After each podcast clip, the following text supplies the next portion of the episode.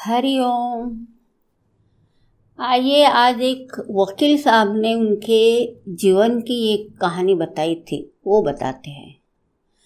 उन्होंने बताया कि एक दिन वो अपने चैम्बर में बैठे हुए थे और एक आदमी दना दना उनके चैम्बर में घुस आया। बड़े गुस्से में था। सफ़ेद कपड़े पहने हुए थे, लेकिन मिट्टी से सने हुए थे। चेहरा धूप से काला हुआ था। परेशान था। लेकिन बहुत गुस्से में था। कागजों का बंडल उसके हाथ में था। सारे कागज़ मेरे टेबल पर रखे और गुस्से में कहा कि, वकील साहब, मुझे एक फ्लैट पर स्टे चाहिए। आप स्टे लगवा दीजिए और जितना खर्चा लगेगा, कितने पेपर चाहिए मुझे बताओ। मैंने कहा, भाई साहब, बैठिए। एसी को सेट किया, ऑफ़िस बॉय को बुलाया और उनको बोला कि इनको थोड़ा ठंडा पानी पिलाओ, शरबत पिलाओ। और कहा, भाई साहब, आपका सब काम हो जाएगा, आप चिंता मत कीजिए उसके सारे पेपर देखे, उनसे आधे घंटे तक बातें की, समझने की कोशिश की कि वह क्या कहना चाह रहा है। उसके बाद उसको हाथ जोड़ के नमस्कार किया और कहा अब चार दिन बाद आके मुझसे मिलिएगा। ये पेपर एक बार चेक कर लूँगा, फिर आपको बताऊँगा कि क्या करना है। आपके केस को सुलझाने के लिए थोड़ा सा समय दीजिए। तीन चार दिन के बाद वह आदमी फिर वापस आया। बहुत गुस्से में, उसी समय वही शक्ल, वही हाल मैंने कहा बैठिए आज आप कुछ बोलेंगे, उनसे पहले मैं बोलना चाहता हूँ। आपसे मेरी जितनी बातचीत हुई, जितने मैंने कागज़ देखे, उससे थोड़ा थोड़ा समझ में आया। मुझे क्या समझ में आया, बस मैं आपको वो बताता हूँ। मैंने कहना प्रारंभ किया कि, भाई साहब, आप, आपका छोटा भाई और एक बहन, आप तीन सदस्य परिवार में हैं। आपके मम्मी पापा बचपन में गुजर गए और माँ बाप के चले जाने के बाद आप ही घर के सबसे बड़े सदस्य थे। आपके भाई और बहन का ख्याल आपने बिल्कुल माँ बाप की तरह से रखा। अपनी बहन की अच्छी पढ़ाई के बाद शादी करवा दी और छोटे भाई के लिए तो अपनी जी जान एक कर दी। अपनी सारी ज़िंदगी उसके लिए लगा दी। आपने नवीं तक की पढ़ाई की, लेकिन भाई को इंजीनियर बना दिया। जितना मैं आपको समझ पाया हूँ। आपने बताया था कि बचपन में अपने भाई के पेट में एक बैल ने सिंग घुसा दिया था और भाई लहूलुहान हो गया था। आप कंधे पर उसको लेके पाँच किलोमीटर दूर तक लेके गए थे, क्योंकि गाँव में अस्पताल नहीं था। आपने अपने भाई के लिए सब कुछ एक कर दिया। बहुत मेहनत की। भूखे पेट रहे, आपके तन पे कपड़े ढंग के नहीं थे, लेकिन आपने अपने भाई के लिए कहीं कोई कमी नहीं आने दी। आपने अपना सब कुछ न्योछावर कर दिया। यहाँ तक कि एक बार वह बीमार हो गया तो डॉक्टर्स ने कहा, किडनी चाहिए। तो आपने अपनी एक किडनी डोनेट कर दी। कहा कि, तुम अफसर बन तुम बीमार अच्छे नहीं लगोगे। मैं तो यहाँ गाँव में खेती करूँगा। तुम तो जा। अपनी ज़िंदगी जी, अच्छे से पढ़ाई कर अच्छा अफसर बन। भाई ने जब इंजीनियरिंग कॉलेज की एडमिशन ली तो अस्सी हज़ार फ़ीस थी एक साल की। आपने वह भी भर दी। मास्टर्स करवाने के लिए और जो कुछ करना था वह किया। त्यौहार पे मिठाई लेके जाते थे भाई के लिए। कभी कोई कमी नहीं आने दी। और भाई इंजीनियर बना तो इतनी खुशी हुई कि पूरे गाँव को खाना खिलाया।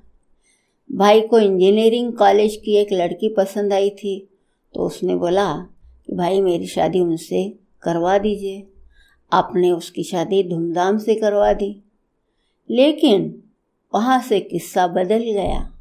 भाई बदल गया। भाई ने घर आना जाना बंद कर दिया। पैसे भेजना बंद कर दिया। बोला कि शहर में खर्चा बहुत आता है। भाई तुम नहीं समझोगे। और अभी उसने फ्लैट लिया। और तुमने पूछा कि इसके लिए पैसे कहाँ से आए? तो उसने कहा, कर्जा लिया है। कर्जा चुकाने के लिए आपसे कह रहा है कि आधी खेती बेच दो। आधा खेत बेचने के बाद मुझे मेरा हिस्सा दे दो। इस बात से आप खपा हो गए हैं। आप कह रहे हैं कि मेरी ज़िंदगी में ये हिस्सा नाम का शब्द तो आया ही नहीं था। और इसी गुस्से में आप अपने छोटे भाई के फ्लैट पर स्टे लगवाना चाहते हैं। सही कह रहा हूँ ना?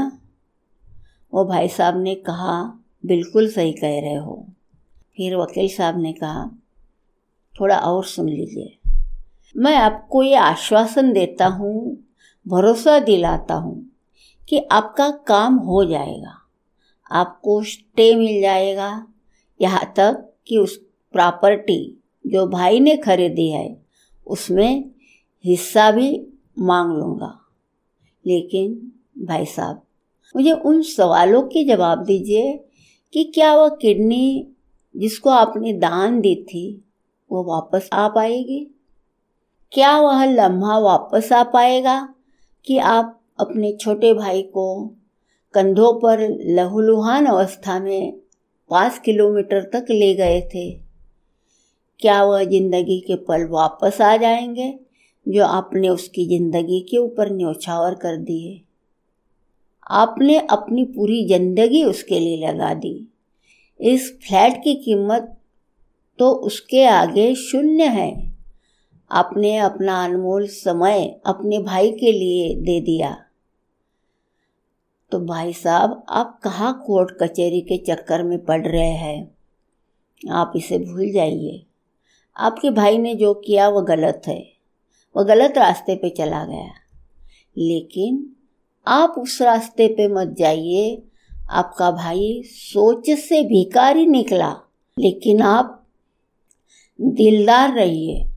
अपना हाथ आपने ऊपर रखा है, ऊपर ही रहने दीजिए। अपने बच्चों को पढ़ाइए, लिखाइए, उसमें अपना मन लगाइए, उनके लिए अपनी ज़िंदगी न्यौछावर कीजिए। हो सकता है कि पढ़ाई लिखाई के बाद आपका भाई संस्कार भूल गया, लेकिन आपके बच्चे हो सकता है ऐसा नहीं करेंगे। वकील साहब ये बोल रहे थे तब उस भाई साहब की आँखों में आँसू दिख रहे थे। लेकिन चाह कर भी वो रोए नहीं। अपना हाथ जोड़ा, नमस्कार किया और वहाँ से चल गए। वकील साहब को लगा कि वह शायद मुझसे गुस्सा हो गया है, कि मैं उनसे काम करवाने आया था और उसने मुझे ज्ञान दिया। वकील साहब को लगा कि अब दूसरे वकील के पास जाएगा और स्टे ले आएगा। लेकिन ऐसा कुछ नहीं हुआ। और अचानक से एक दिन वह आदमी फिर से वकील साहब के ऑफ़िस में आया। उस व्यक्ति के हाथ में मिठाई का पैकेट था। उसने कहा, साहब, आपका धन्यवाद है। वकील साहब ने कहा, मैंने आपको पहचान लिया है, बैठिए। उसने कहा, मैं बैठने नहीं आया हूँ, आपको मिठाई खिलाने आया हूँ। जो बात आपने उस दिन कही थी कि कोर्ट कचहरी के चक्कर में मत पड़ो और ये भाई से बदला लेने के चक्कर में मत पड़ो। अपने बच्चों के पढ़ाई लिखाई के लिए अपनी ज़िंदगी लगा दो। आज मेरा बच्चा डॉक्टर बन गया है और गाँव में अस्पताल खोल दिया है। उसी की मिठाई खिलाने आया हूँ और उस मिठाई के असली हकदार आप ही है। रही बात उस भाई की तो उसने भी मुझसे माफ़ी मांग लिए है और मैंने भी उसको माफ़ कर दिया है। छोटी सी कहानी है, लेकिन बहुत बड़ी बात बताती है। आम तौर पे जब अपनी धारणा के अनुसार नहीं होता है, सामने वाला हमारी बात समझता नहीं है, तब हमें गुस्सा आता है। कई बार समझ में नहीं आता है क्या करना है। ऐसे समय जीवन में गुस्सा सब कुछ बर्बाद कर सकता है। और उसी गुस्से को आप सही दिशा में मोड़ दे तो आप अपनी और अपनों की ज़िंदगी संवार सकते हैं। अगर उसी गुस्से में वो बदले की भावना से काम करता तो वह व्यक्ति बर्बाद हो जाता, उसका परिवार बर्बाद हो जाता, या और ज़िंदगी भर वो उसी आग में जलता। लेकिन उसने अपने गुस्से को ऐसे दिशा में मोड़ा, जहाँ अपने बच्चों की ज़िंदगी संवारने का मौका था। याद रखिए, ज़िंदगी में गुस्सा, ज़िंदगी में गुस्से को सही दिशा में मोड़ना बहुत ज़रूरी है।